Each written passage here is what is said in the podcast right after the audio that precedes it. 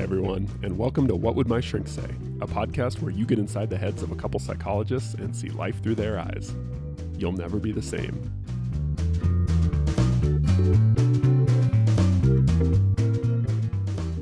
Hi, Todd. Dr. Wignall, how are you doing? I'm doing great.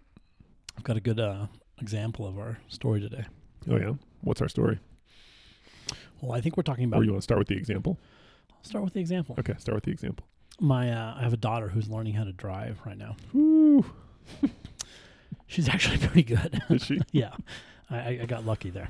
Um, she's very, very cautious. She's a very cautious girl, and um, sometimes I, I find myself wanting her to step it up, you know. Mm. But I'm never going to tell her to step on it. but um, very cautious, and driving on the freeways terrifies her. Mm. It's terrifying. Freeways And- are terrifing things. Yeah, I they're think objectively, like yeah, they're yeah. kind of we get used to them, Yeah, but they're I- kind of terrifying things. I'm not trying to invalidate that, that at all for her. Uh, I understand that, but but as she's kind of practiced and and gotten better and better, time came when it was. I thought it was time. Yep. And I'm dad, so I get to decide those things. Um, and we, we we had a conversation about it because I said, "Hey, this is what we're going to do today," and she was like, "Oh man, I'm not ready for that." Uh, you know, and and it was really interesting because um, she was telling me um, that that she didn't have any confidence that she could do that, Hmm. and that was interesting. So I started asking her questions about her driving, and pretty soon, as she elaborated more and more on what she's learned on how to drive, she started to kind of see that maybe she did know a little bit about driving. Um, and as we drove around the freeway, we started seeing the the we we, we had a little couple block radius. We kind of circle the entrance to the Mhm. you know we drive by it. Right. And she'd look down there, and um, she got a little bit more confident there. Mm. Um, and pretty soon, she decided she was going to go ahead and Just ready. turn that blinker on and go ahead and Yeah. go up there. Now she was terrified Mm-hmm. right? White knuckle grip on the steering Right. wheel, um, accelerating faster than she's ever accelerated before.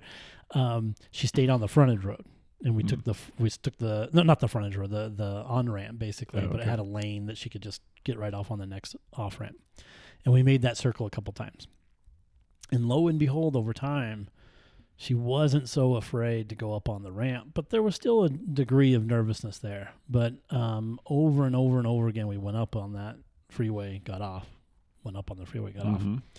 And over time, um, I asked her again, "Do you have confidence that you can do this?" She said to yes. That now Mm. she had some confidence More that she could be able to do that. Yeah. Um, so it definitely made me think of today's topic about courage versus confidence. Courage versus confidence. Go ahead. Yeah. No, that's a great that's a great example. Um, I have a lot of people um, in my practice who come in wanting to be more they want to be more confident. Mm-hmm. Um, And what we quickly realize is they want to feel more confident. And this is a, a distinction I don't know if, I don't know if you make, but to me confidence is a feeling, mm-hmm. right? You feel confident in the face of something, getting on a freeway or whatever it is, right? Yeah. Um, but it's not something you can just do. Like your daughter was scared to get on the freeway, right? She couldn't just decide to be more confident, Right. right? You can't just become more confident. Right. So your story is great. How did she become more confident? She drove on the freeway repeatedly. Yes, but here's the thing. She she was still scared, Very. right? But she did it anyway. Right. So this, I think, is a great an important distinction between confidence and courage. So to me, and I'll, I mean, you can tell me what you think about this. Confidence is a feeling. Courage is something you do, Mm. right? So when you exhibit courage, you do something you know you need to do or you know is the right thing to do, even though you feel afraid. Mm-hmm. Your feelings are telling you, nope, don't do it. Yeah. And another part of your brain is saying, you know what, I know this is scary, but it's going to be okay. We need to do it anyway because of I need to learn how to drive or whatever. yeah. And as a result of being courageous, you end up feeling more confident in the long run. Mm-hmm, mm-hmm. Yeah, I think I think you're right when um, when when courage is displayed through through action, there is an awareness of the danger, Mm-hmm. right? And that's why it's courage. and a feeling. Yeah, Right. yeah. It wouldn't be courageous if you didn't feel afraid. Yeah, yeah. No one's courageous if they they're the, if they Mr. Magoo their way through a tra- traumatic event and they are oblivious to it. It is the realization that this is scary, Right. And I'm going to move anyway. Yeah, I think that is courage, and doing that over and over again will give you probably confidence. Yes. I think. But I, I just I think it's so important to to kind of see these things clearly in the sense of courage is the cause, confidence is the effect, Mm, okay. right? And and and again, uh, courage is an action. It's something you do, Mhm. right? Confidence is a feeling. So you'd say maybe courage is the process on which confidence is built. Yes, but it's it's it's a behavior or, or a decision. More, it's it's not a feeling. Like you're, ironically, like when you're acting courageously, you feel afraid. It's only after the fact that you start to feel more confident and less afraid, Mm-hmm, mm-hmm. right? So it comes from doing the thing despite feeling afraid. Yeah, and, and I think confidence would be your your belief in your ability to carry out X behavior, whatever Yes. behavior. Right? You be- you that belief gets built up more and more through evidence, Mhm. right? You actually see, oh yeah, I do this thing and it turns out okay. Yeah. each time. So progressively, you start to feel more and more confident that I will be okay.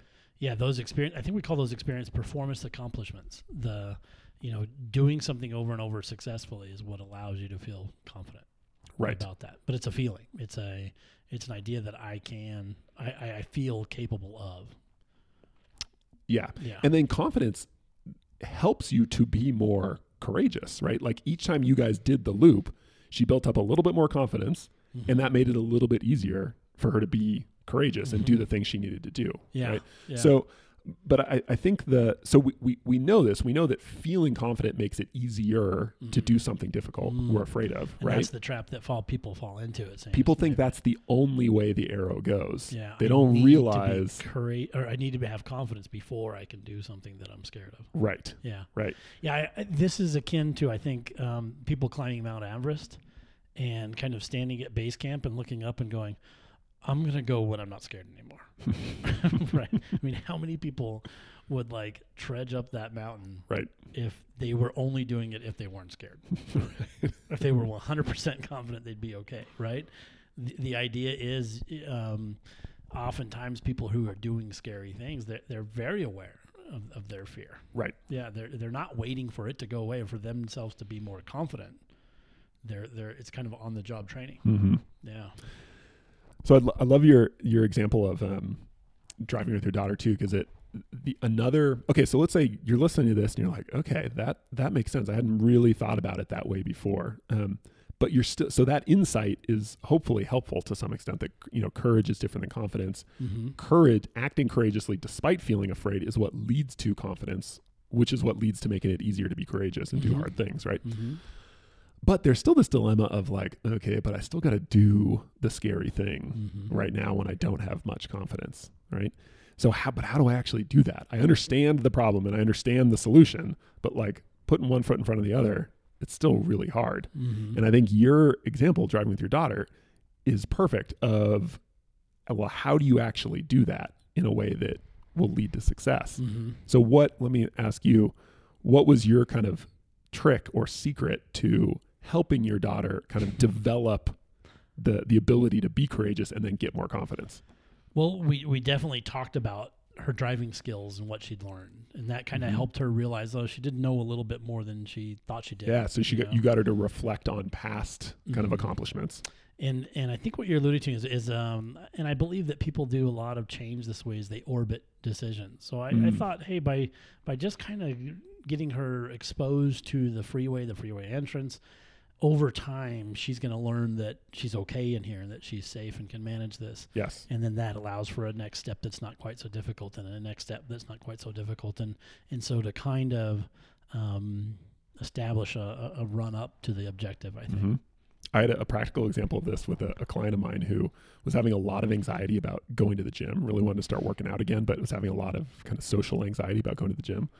So one of the things that really helped with him is we, as one of his uh, homework assignments for, for a couple weeks, his entire assignment was he was going to go to the gym, but not work out, just watch TV for like Mhm. half an hour at the Mhm. gym, but just go to the gym, just hang out and watch TV. Yeah. and he was like re- totally resistant to it at first. He was like, "That's stupid. Like this is ridiculous. like I need to start working out." Um, and for a while, he kept saying like, "Okay, I'm just going to do it. I'm just going to do it," and he wouldn't do it. And so eventually, he he did kind of do my stupid um, suggestion, and he discovered all sorts of little things like he getting a sense for like the feel of the gym. He realized like it was actually like a really like welcoming kind of friendly place. Like multiple people went out of their way to like say hi and like welcome themselves. And like that was an unexpected thing that was really encouraging to Uh-huh, him uh-huh. right?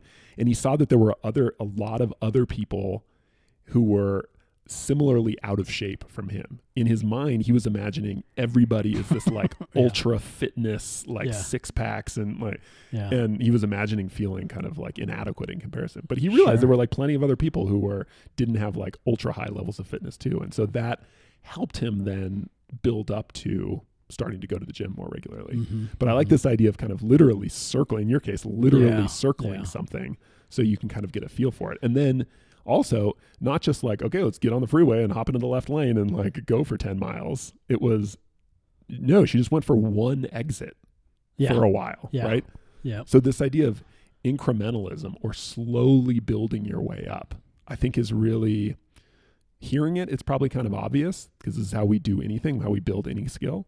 But I, I think a lot of times we don't think through in enough detail what's my plan for slowly building up to confidence, Mhm. right? What are the small steps I can take to how can I be courageous in really small ways and slowly kind of build up that um, confidence over time? Yeah, you, you um you know another area I'll see this is not maybe in um you know practicing a new skill sometimes, but in ending a relationship. Oh, It's scary, Mhm. and and I I see people orbit that decision the same way. They do kind of this like. You know, they, they start having conversations about whether they're happy in the mm-hmm. relationship, and that's kind of scary. But it's like, oh, okay, you know, and we've had this conversation, and they kind of know now that I'm not happy, and you know, and and but if you're frozen in inaction forever, there's the problem. The sooner you start kind of moving your feet towards any problem, you start to get a feel of it. Or, for example, I, I've talked to many people who have just recently found out they're getting divorced oh, and they are terrified. And it's really interesting to see that first session when they're reacting to all this news and information and everything's terrible. And then the next couple of weeks, as they talk to a lawyer and they start looking at numbers and they start kind of, I mean, it still hurts. There's Sure. no doubt about that. But there is this like, the the fear goes away because they're they're starting to kind of address the problem and and work with those things and they're starting to kind of you know look at those or, or uh, get familiar with what the what the situation looks like and that confidence grows that they're going Right. to be okay and they're going to be able to manage their life and do the thing. so so kind of approaching your your situation even if it's in a loose orbit at first is going to help yeah, and I think that it, it sounds funny, but that is courage. Tho- those like Mhm, little mhm. acts of of getting on with life, even though it's scary, mm-hmm. that is being courageous. And the more you do that, slowly, incrementally, that confidence starts to build. yeah it's how And it you it's how you gain that that confidence is through those performance accomplishments and saying like oh i can do that maybe i can go one more step and one more step Yeah. And- Th- This is one of the bummers about being an adult. I think is that we we get stuck for too long doing things we're comfortable with. Oh.